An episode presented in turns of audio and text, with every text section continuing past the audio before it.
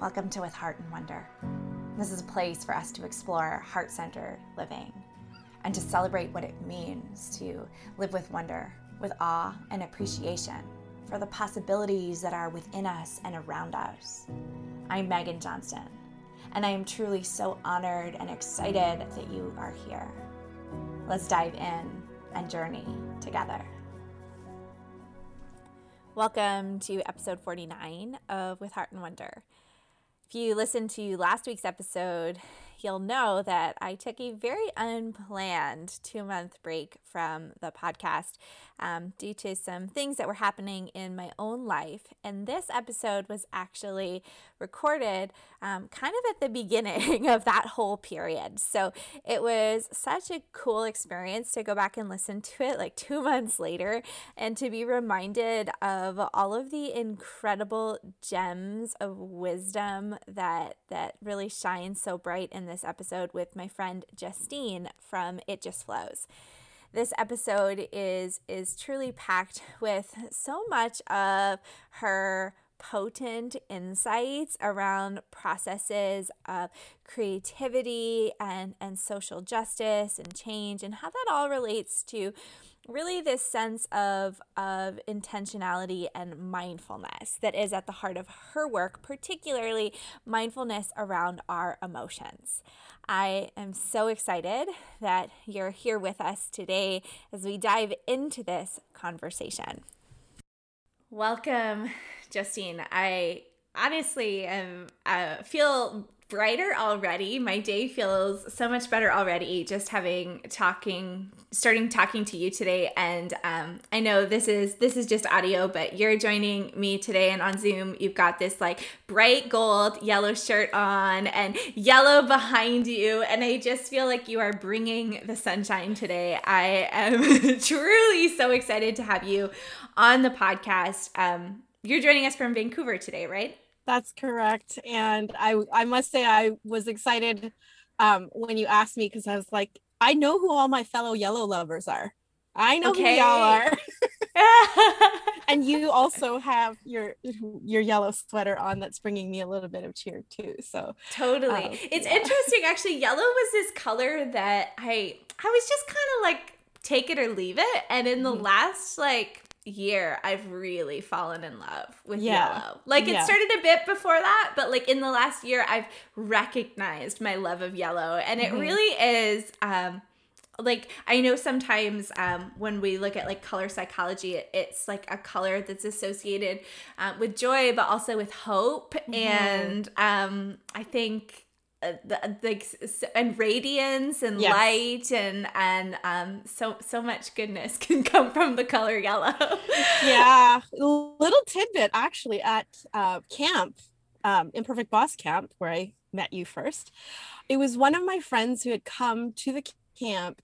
So she is a native uh, chinese speaker and she also is one of my fellow yellow lovers and so we had noticed that both of our wardrobes were very yellow. And she and i was like of course i love yellow because it's one of my brand colors is what i was thinking. And she's like it's your last name. So my chinese name my last name in chinese is actually the character yellow. Now i actually really? i know that but i didn't connect the dots until she said it I've gone this whole lifetime not realizing, wait a minute, that is actually my last name. Wow. brand or no brand, it doesn't matter. Like me as a person, that is actually my last name, the meaning of the, the Chinese symbol, the, the kanji character. Oh my gosh, that is so neat. And um and such a beautiful color like and I do associate yellow with you because of your branding as well. And um uh I I remember at at camp the like the beautiful note that you you know if, if anyone's ever been to a camp and done kind of like a warm and fuzzy thing or where you give like nice notes to people and justine made me the most beautiful note um, with yellow blue and purple and when i pulled it out and read it it just gave me it, it gave me that feeling of like the hope and optimism and radiance and then the blues and the purple that more calming and and maybe we'll talk a bit about color today because you are a um, you call yourself a social social impact calligrapher. And I love this name and I I I I, it gives me every time I I see it written um and, you know, whether it's on your website or on Instagram, I'm just like, yes, like this is so good. And it gives me such a clear intention of of who you are and what you're about.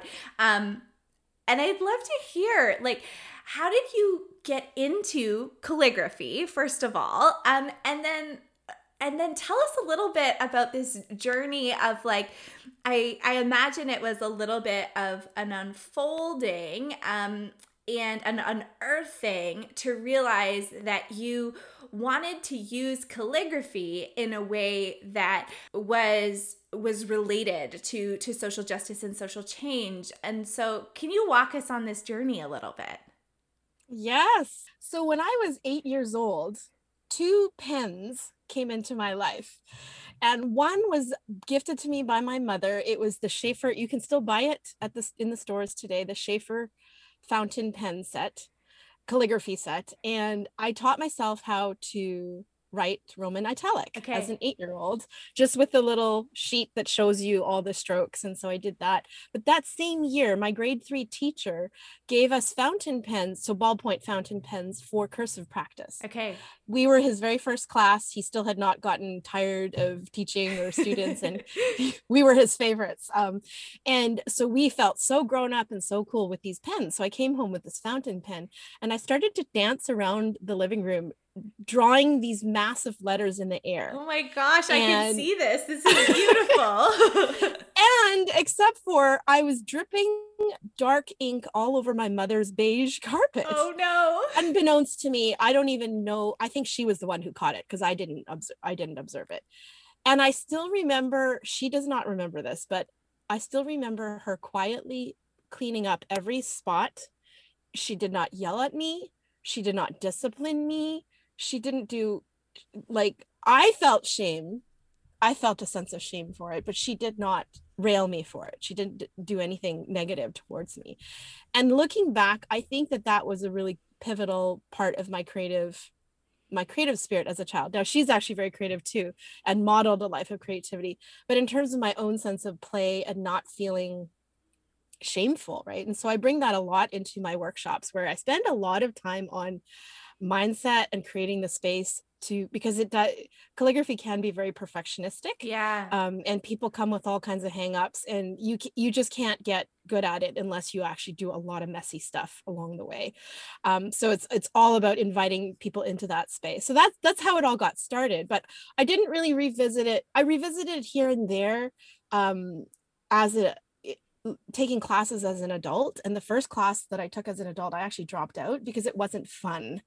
Um, it was like a lot of just like basic strokes and I, the guy was kind of not that interesting so i actually dropped out. Um, so fun is another element that i must have uh, in my learning process with people and with myself. Um, but then it really was when i when i burnt out pretty severely three years to burn out, three years to recover from that. It was in the three year recovery period where calligraphy came back to me. Because in the first, in the in the burnout process where you kind of lose all sense of yourself, you kind of become dis- disconnected and dispassionate about anything that you used to be concerned about. Yeah. Um, I I questioned everything. Uh, it, it was a maybe it was my 30 year old uh, uh, identity midlife crisis, but it was a sense of like was I really a creative person? Was that all for performance? Is that just like I don't even know who I am anymore? So when I came back, when calligraphy came back to me, was in that creative process of just like writing more and drawing and you know just exploring and realizing this is actually you know it's not so much about creating cards or designs for people this is just for me um, and so i've i i developed a or I, i've kind of have taken one of the uh, main styles that one of my instructors um, taught us, which I'm going to call it expressive lettering, which is it's not so much about how pretty it looks or you know how consistent it looks, because calligraphy is traditional calligraphy is very much about that, um, but it's much more about ex- like expressing the mood of the word or the mood of the sent the the expression whatever the the thought or incident or memory that you're exploring how do you express that visually with words? Um, so what would the word anger look like? Like if i asked you right now what what visually would the word anger look like to you? Oh my gosh that's such a good question um and and i'm i'm i'm gonna answer but i'm just like I love this idea of of thinking about about uh, about um letting it express in the words and for me anger feels um, really like big and loud and um, yeah. red which i know is a color some people associate with with anger yeah. um, and mm-hmm. and harsh like the lettering yes. is is harsh yeah yes yeah so it's really a process of um being intentional and mindful about the meaning of the word, the sentiment behind it.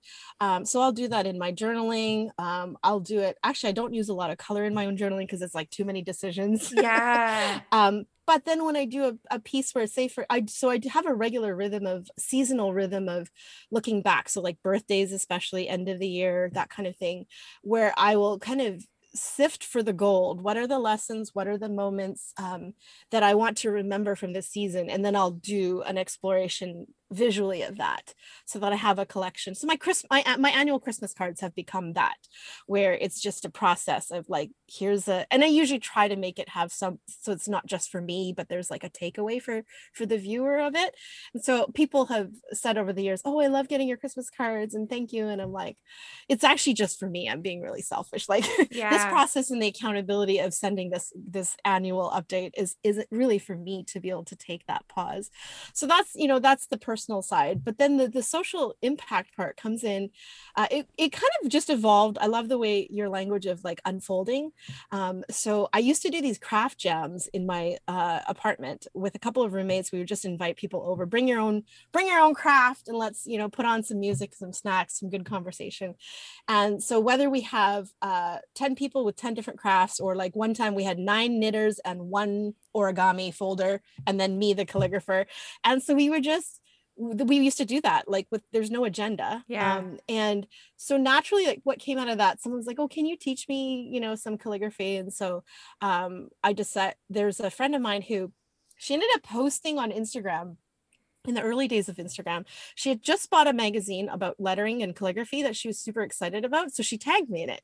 And I was like, oh, well, I could, you know, on the, th- I responded on the thread and I was like, oh, I could teach you a couple things. And then another friend of ours, we had known each other from university mutually. And sh- the third friend got in on the thread and she was like, well, can I get in on that? And because another common point that we the three of us had was uh, an interest in social justice from some campus clubs that we had been involved with i kind of my entrepreneur entrepreneur brain kind of like kicked into high gear and I was like, "Oh, it's November. Let's do a fundraiser. Mm. Let's invite a, like let's invite some people over. Let's do it by donation. Um, and you know, let's have some fun. And even if it's just the two of you, that's fine. We're still going to have a good time." So we invited, you know, our friends and stuff. 10 people in my living room packed out um, and we explored just how do we use letters, letter like how do we use art and lettering for justice? How can we use say, whether it be writing notes of encouragement to someone or writing a sign for a protest or whatever it could be? So it started from there. And then the meetups started just because realizing, again, the perfectionism piece where I, and a lot of people I talk to have this too, the struggle where it's like, I only do art when I've got all the pieces together yeah. and I have a big chunk of time and I have my desk cleared and all of this. And then it never happens, or it only happens once a year, once in a blue moon, right? So I started these casual meetups where it's just come and do your own thing. Uh, and if nobody shows up, and there were times that nobody showed up, then it was at least a date. Like I already put this, the time aside on my calendar to do it, right?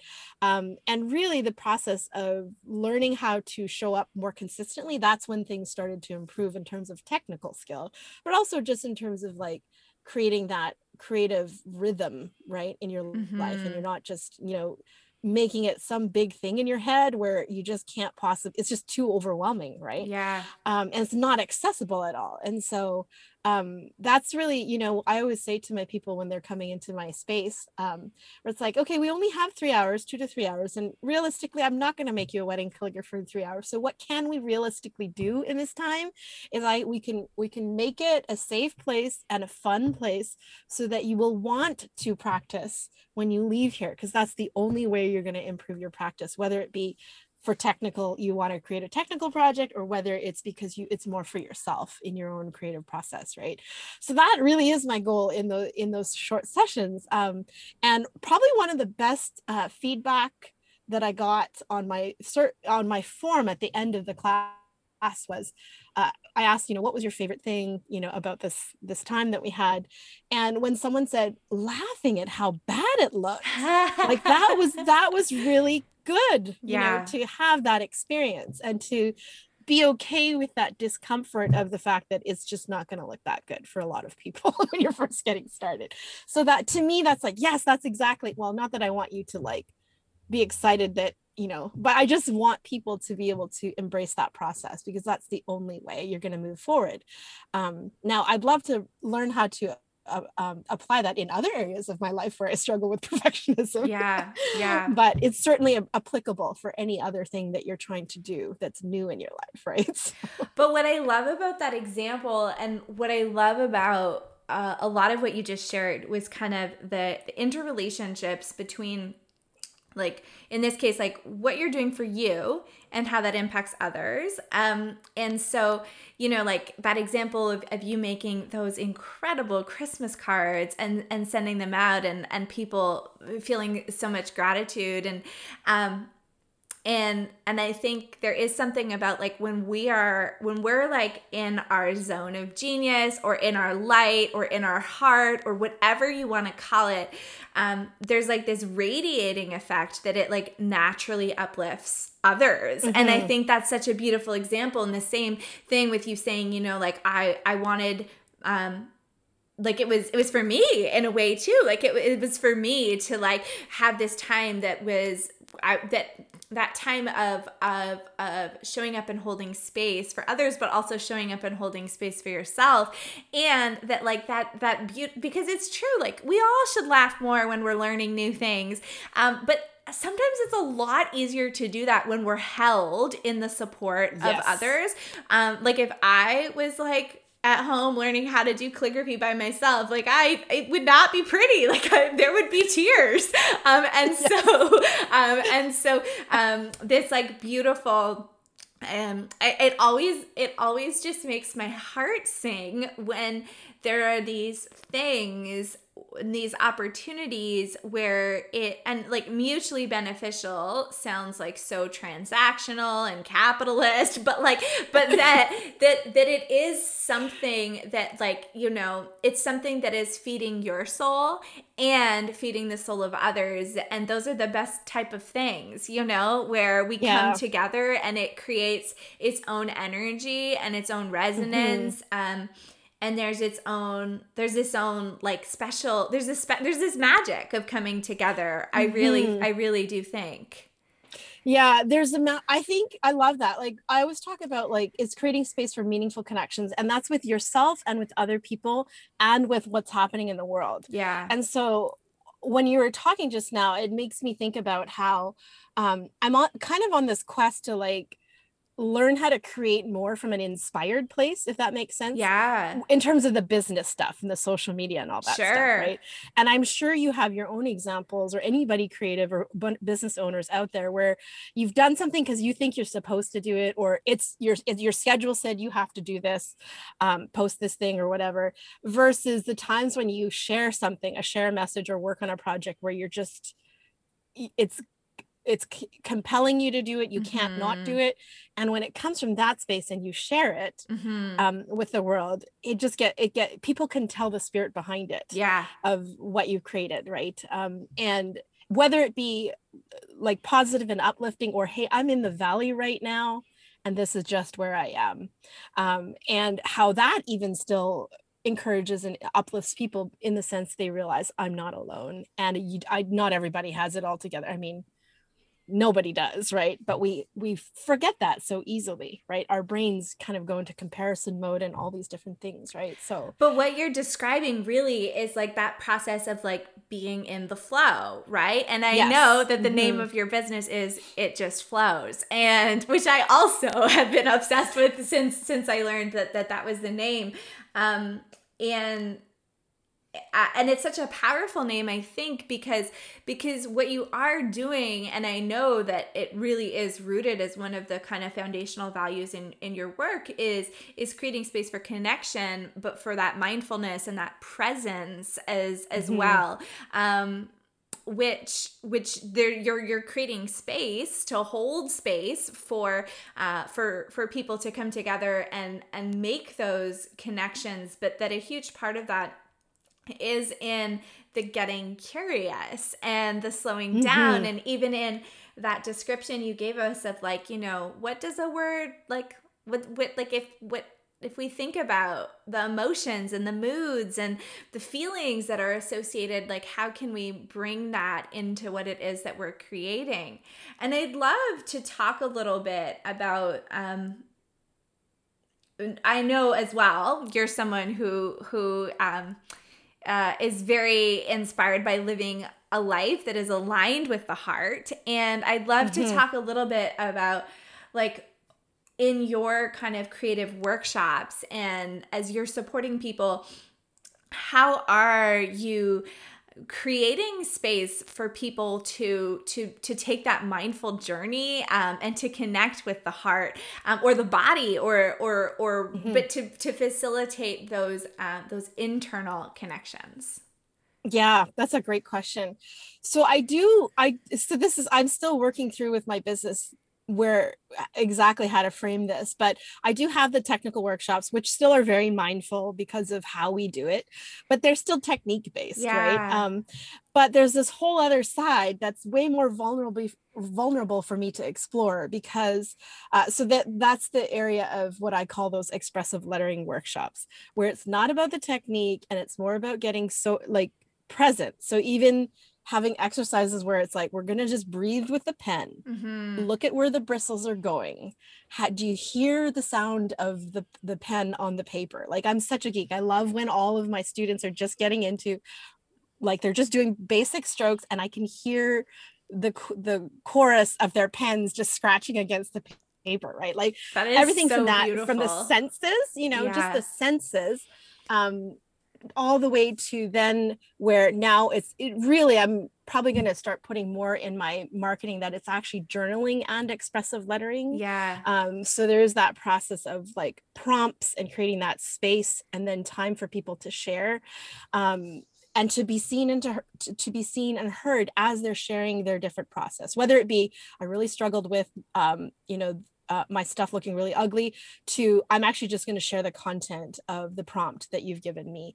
And so those prompts are around uh, things like gratitude or i'm really excited that i'll be doing this workshop in a couple weeks. Um, on um, just honoring the one year anniversary not honoring that's not quite the right word but like recognizing making space to recognize that we're at the one year mark of the pandemic um, and how do we deal with still a lot of the icky things of of that process yeah. of working through that messy middle um, so a lot of it is just creating that space of um, so journaling lots of just space and time for you to do this. Now some some people i get some people who are like I, i've never done journaling. This is out of my comfort zone but that's why i'm here. But i also get people who are regular journalers and they're word lovers and they're readers but they're also a lot of them struggle with making the time for themselves. Yeah.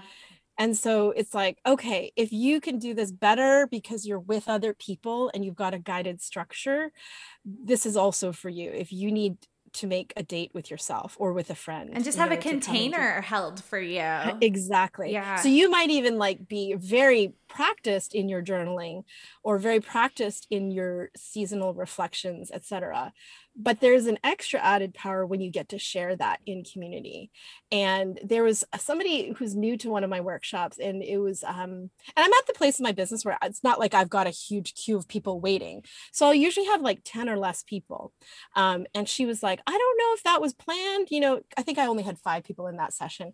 And it was super powerful because everybody got to share yeah. deeply um, and one of the feedback from the, uh, that I got from that workshop was that my my my uh, fearlessness around silence, like I didn't feel like I need. I mean, I felt the awkwardness, but I was just I just sat there, yeah, um, held the space, and someone, one of the people who took a little bit longer to share, um, she had given feedback that she's like, I I felt like I could take my time and I didn't need to rush. That's right. The best but then compliment. Also, yeah, yeah. And also that, you know, if you don't feel like, for example, this workshop coming up with the pandemic, that I'm expecting because it's it's mostly based in the US. Um, there's gonna be some people who are going through some really hard things. And if they don't feel like sharing, that is okay too, right? but that there is that a lot of that permission to engage with the space however you want to right? But that being said i'm realizing that i probably even as i grow my business and have more people interested i think i still want to keep it at, at a cap. Yeah. Because i've been able to be on the receiving end of similar kinds of workshops same content but because it's a larger group you just don't get that same level of intimacy unless you use small groups you know breakouts or something like that. Um, so anyway all to say that it is really about making space for people um, to face whatever is coming up um, and be able to kind of sit with that with that curiosity without any judgment without any shame and realizing that they're, they're not alone in that struggle. Yeah. There's usually like you said there's a different energy every group has a different personality. Every session has a different you know uh, message or feeling that emerges yeah. and i love seeing how those connections happen between people in terms of like um, you know, like I've had people who are in completely different decades of their lives, and then one person shares something, and then somebody else is like, I did not expect to you know have that connection with somebody who feels so different to me than i might normally be hanging out with. Mm-hmm. um, so i love just leaving space for that to happen um, and just that revelation. The other day i had this really profound thought where um, i was in a, a uh, one of my weekly small groups. I was not the one holding that space but in that group we do dive into just to see things um, and we had a guest speaker uh, a black guest speaker and i asked a question that when she answered it even though nobody in that room including her was judging me i felt a lot of shame for even asking the question mm-hmm. and as i kind of processed and debriefed myself and kind of comforted myself or you know walked myself through that after the meeting for a couple of days i realized what it was is that i felt vulnerable for the question that I asked in the area of racism mm-hmm. that just felt like, oh, I should have known that. Mm-hmm. Right. And then I realized that that's, I know the women in the heart of the women in that room, and I know that they were not putting that on me. Mm-hmm. Right. And I realized that it was such a safe place to ask that question um, and to have just, you know, I don't know, just the patience with that. And so I needed to extend that patience to myself. And I realized that there's a huge connection between creativity, play, justice, being in community, um, is that you need vulnerability to be able to do all of those things. All of those things are incredibly vulnerable. Um, to get yourself in a place where you're completely creative and messy, uh, to work, do the work of justice when along the way you're just afraid of you know you're afraid of making mistakes right? Even in the social media space we see that so much where it's like cancel culture is like well you need to say something. You need to post something. And if you don't then it means this. It's like well no people have their it doesn't now some people might be just you know ignoring uh, and avoiding the work but there's there could be people who are just thoughtfully trying to engage with it and afraid of making mistakes, you know, in terms of what they're saying and what they're supporting and all those things. And so I, I just, I'm kind of, it's still kind of a new thought where I'm kind of parking myself on that. How do we create and connect those spaces together to explore with courage all of these areas? Because yeah. un, unlearning our injustice, our isms that are within us are hard to learn um, without a sense because there's just so much self-judging or the culture is judging you for not getting it right or fast enough or whatever it is right? So i don't know. I'm kind of just sitting with that right now um, and realizing that because i grew up in a culture that was not very uh, emotionally aware we just didn't prioritize that. It's taken me a lifetime of just learning how to be present with oh this is why i'm this is what i'm feeling uh, especially the challenging emotions um, and I'm really uncomfortable with that. What do I do with that? Right. And how do I process that? And how do I resolve that and move move it along, right, to the next thing so that I don't shut down, right? Because shame just shuts us down. Shame goes, my letters look ugly, or my attempt to, to be an anti-racist um, and and be an ally didn't go well. So I'm just gonna shut down. Or like, oh, I'm really confronted with this really ugly part of my heart that I just couldn't see before because it's swimming around me in the system around me. I, I, I just don't want to talk about it. It feels so uncomfortable, right? So I, it's a, it's an interesting time that we live in right now yeah where I, there's a collective rising where where there's a pressure yes a good kind of pressure but then there's also like how do we proceed you know uh, and the, we had a, another black guest speaker at that women's circle yesterday and it was really interesting because people were asking her uh, she was sharing about the work of uh, domestic violence in south africa particularly in uh, in relationships um, uh, and she was someone asked her the question of like how do how do we you know as a faith-based community or how is how do we as you know all these different communities how do we actually engage with um, how do we engage with that right? How do we out educate people?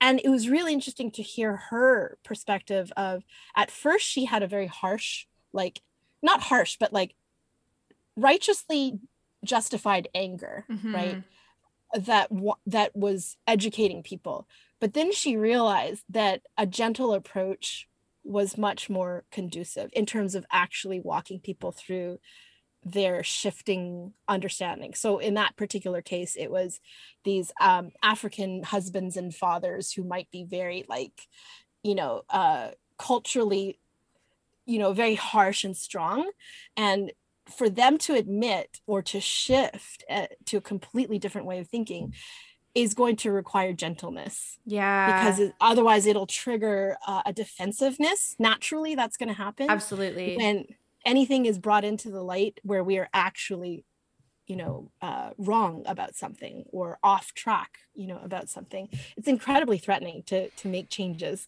Yeah, and it and it does. It it affects our nervous system, and and and then that affects our what others are feeling from us, and um yeah, absolutely. There was so much that you shared um, that I, I want to circle back to, and I want to come back to this theme of kind of messiness and mistakes. But but first, I want to talk a little bit more um, uh, about kind of exploring and and getting into the senses because mm. I I think that's such a beautiful way to um, to kind of promote mindfulness. And also, I think it's a really useful tool when it comes to um, diving into our emotions and getting to know our emotions. And I know you were sharing that um, that that was that that's been uh, an area that you've been holding space for yourself and um, uh, is is is that kind of um, emotional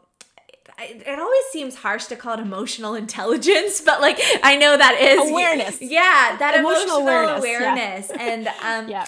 the and and so what I love is because I find in my own life and and I do this in in my teaching and my work sometimes is I find that it can be so powerful um, to try and get curious about like relating to something in a different way. So, for instance, mm-hmm. if I'm working with someone um, and we're kind of going into the body, like if there is an area of discomfort, um, to also talk about like maybe what that would look like like like what what mm-hmm. what kind of colors would be there if we imagined it mm. as like an abstract painting like what would the textures be like what what kind of shapes are there um, and what happens as we breathe does anything start to shift you know and so it's mm-hmm. this way of like of like we're we're talking about the body but we're not going to use words which we're used to using we're going to think about it in this more visual way and just see if that changes anything for us mm-hmm. and so i think that's why I was so excited when you were talking about bringing that approach to to words and like thinking about the words and and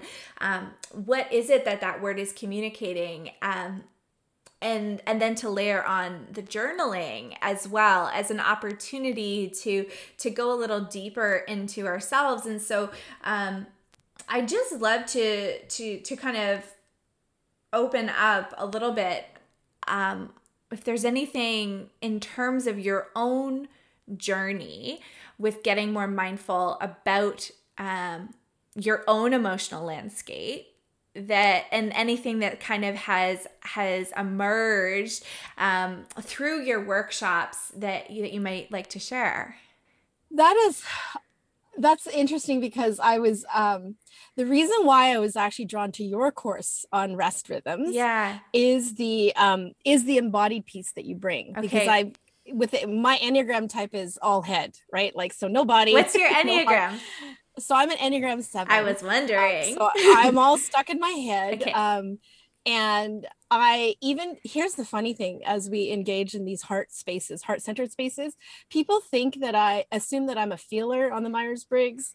I talk a lot about emotions, but that's also, I have to be careful that it's not a, my way of avoiding feeling them. Yeah. Like absolutely. I try, I try to name them too fast almost. Yeah. Right. Um, so, I think with um I'm and I'm only just exploring the embodied piece of lettering in terms of really becoming present to the tools and the paper mm-hmm. and the mm-hmm. you know like even i can think of like i haven't done it specifically but i could add aromatherapy to it and all the things um, but i've gotten really a, kind of really fixated on doing spirals yeah even. so i was taking a couple another art class um, and I was just drawing, so no words yet.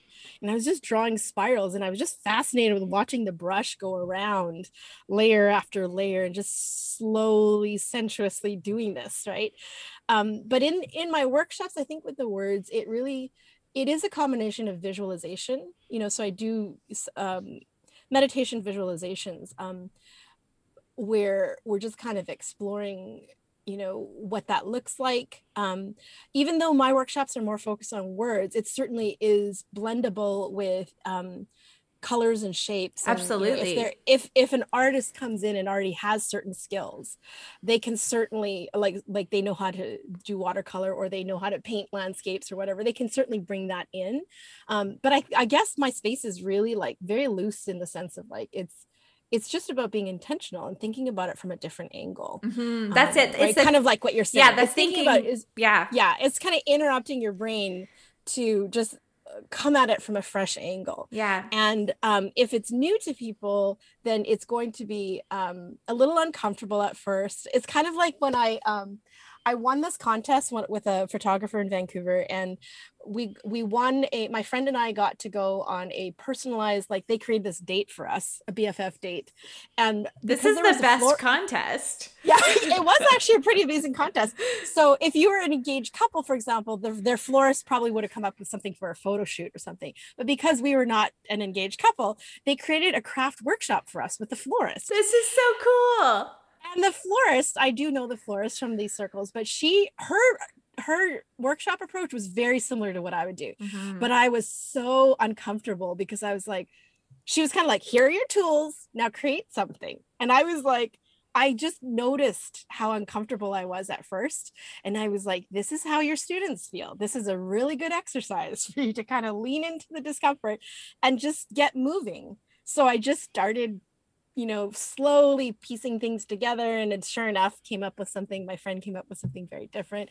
But part of it is just the process of getting started. Right? Yeah. And just, you know, not allowing the frozenness to you know like my sister does improv um, and their improv is all about being in the moment and kind of just forgetting about the fact that you're not trying to impress anything you're, you're not even performing even when you are performing like it's really improv from what my improv friends have told me is really about supporting one another yeah. right? So when you're playing these games you're staying connected with your partners uh, and your team and you're just keeping the ball rolling. And if something falls flat it doesn't matter somebody will pick it up right? And it's such a it sounds like such a i mean it's terrifying to me but it, it sounds like such a great process of just you know getting moving and course correcting as you go and being super curious and compassionate along the way. And that's very much what the lettering is all about. Like it's not meant to be um especially the journaling pieces. Like it's not you're not going to have a finished product. Like you don't need to you don't have to be even working towards a finished product at all. Yeah. Which i think is, i don't know if i answered that. I just no you did. i and, and i love that because um to be honest, I think sometimes we're like so focused on the outcome. Yeah. And I've um I've been thinking about that lately a lot actually because um so uh Justine, you were one of the the founding members, the first kind of cohort to go through um, my course, uh, Radical Rest Rhythms. But one of the things I've been thinking about, because I know this has been my experience too, is like sometimes I'll like do an online course or I'll I'll do something and I'm like a starter, not a finisher all the time. Yeah. And mm-hmm. um and I know that that's been some people's experience going going through the course. And but there is this thing that like I don't actually think we always need to finish things, you know? Yes. And I've been sitting with that and like the fact that like we can have a transformative yet un- incomplete experience and mm, and that has mm-hmm. been my truth and so some of the most transformative things i've done in my life are things i haven't finished um yes and but it was it met me where i was at a moment in time and yes. and it it gave me it gave me tenfold what I ever needed, even if I didn't yep. actually finish it. And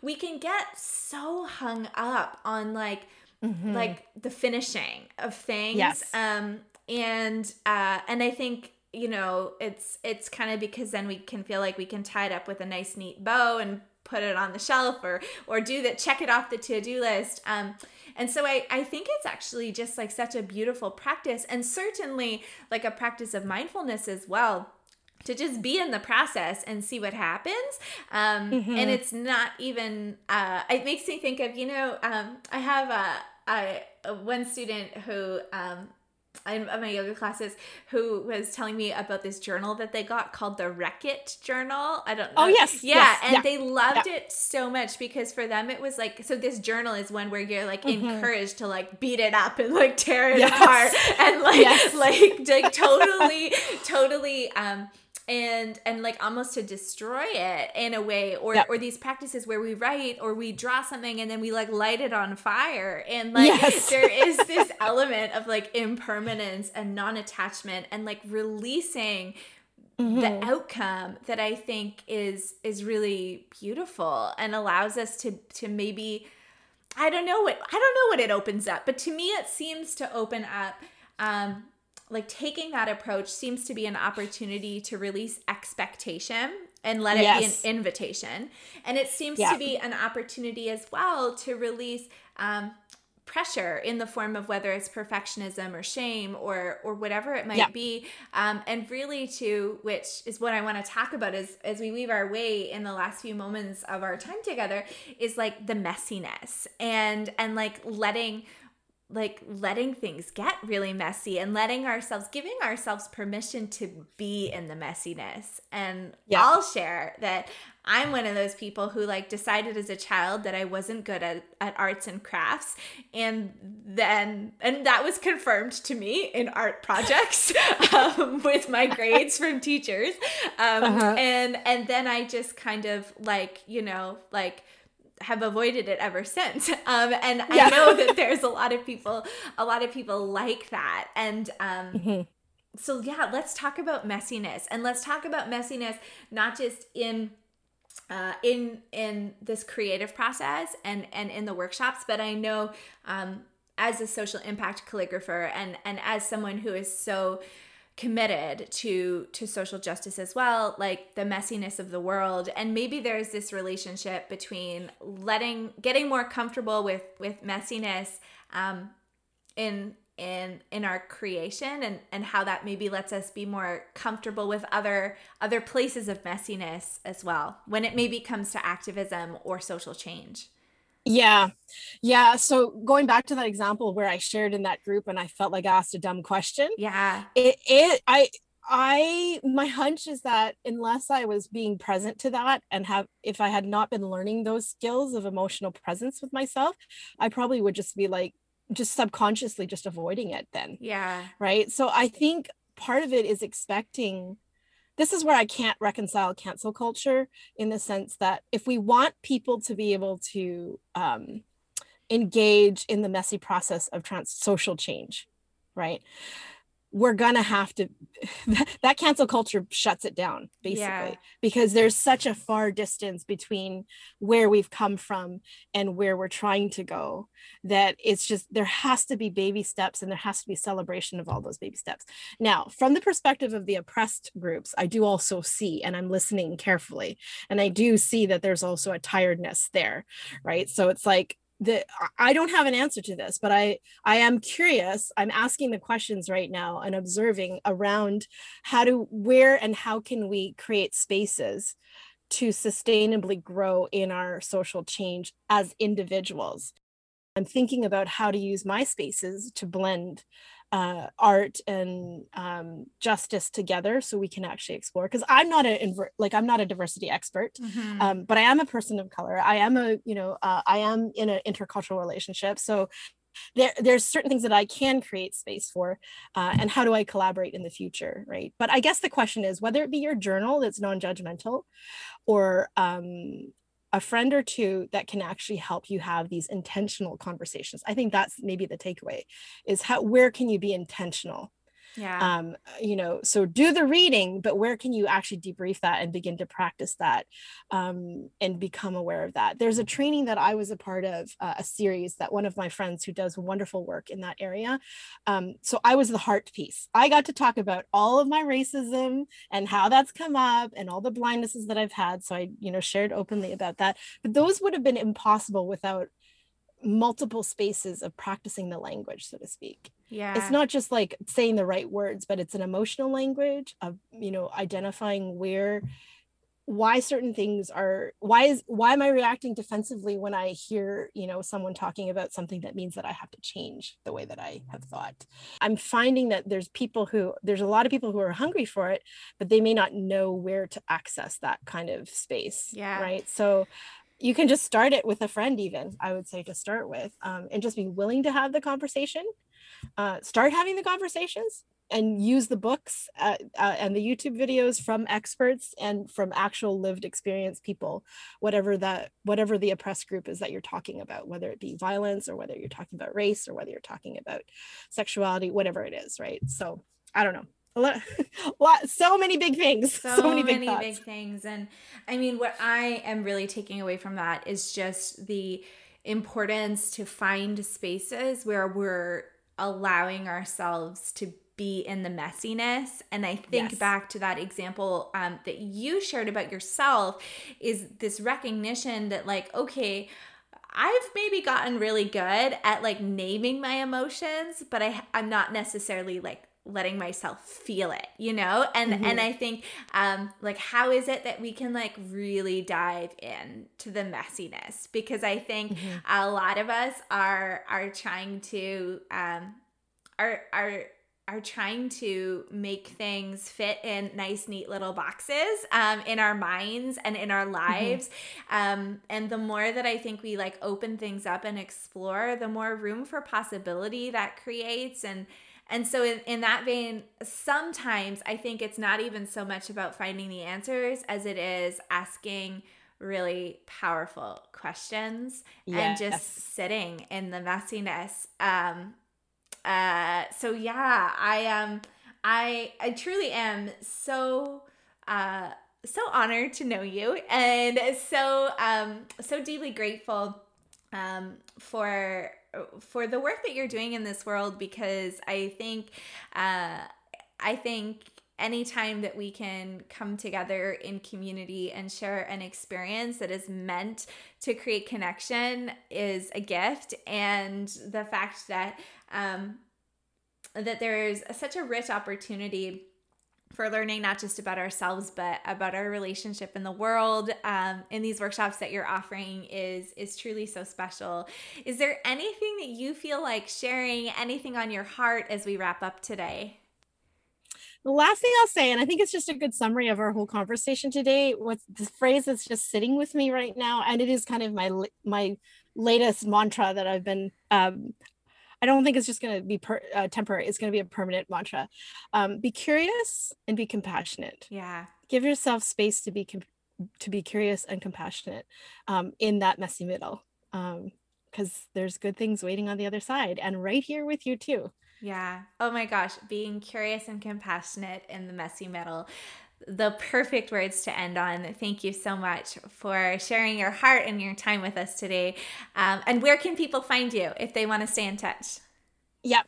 Um, so it just flows is uh, .com or Instagram is my most active uh, platform. And if you connect with me there, you can sign up for, I do a monthly free lettering sheets with journaling prompts. Cool. Amazing. so much. Thanks so much for being here today and sharing in this conversation with Justine and I. It's always such a gift to have your presence. If this conversation sparked any questions, insights, thoughts, I always love hearing from you. You can get in touch at meganjohnston.com or slide into my DMs over on Instagram. You'll find me at Megan L. Johnston. I look forward to the next time we meet again. Episodes are released on Tuesdays. Keep living with heart and wonder.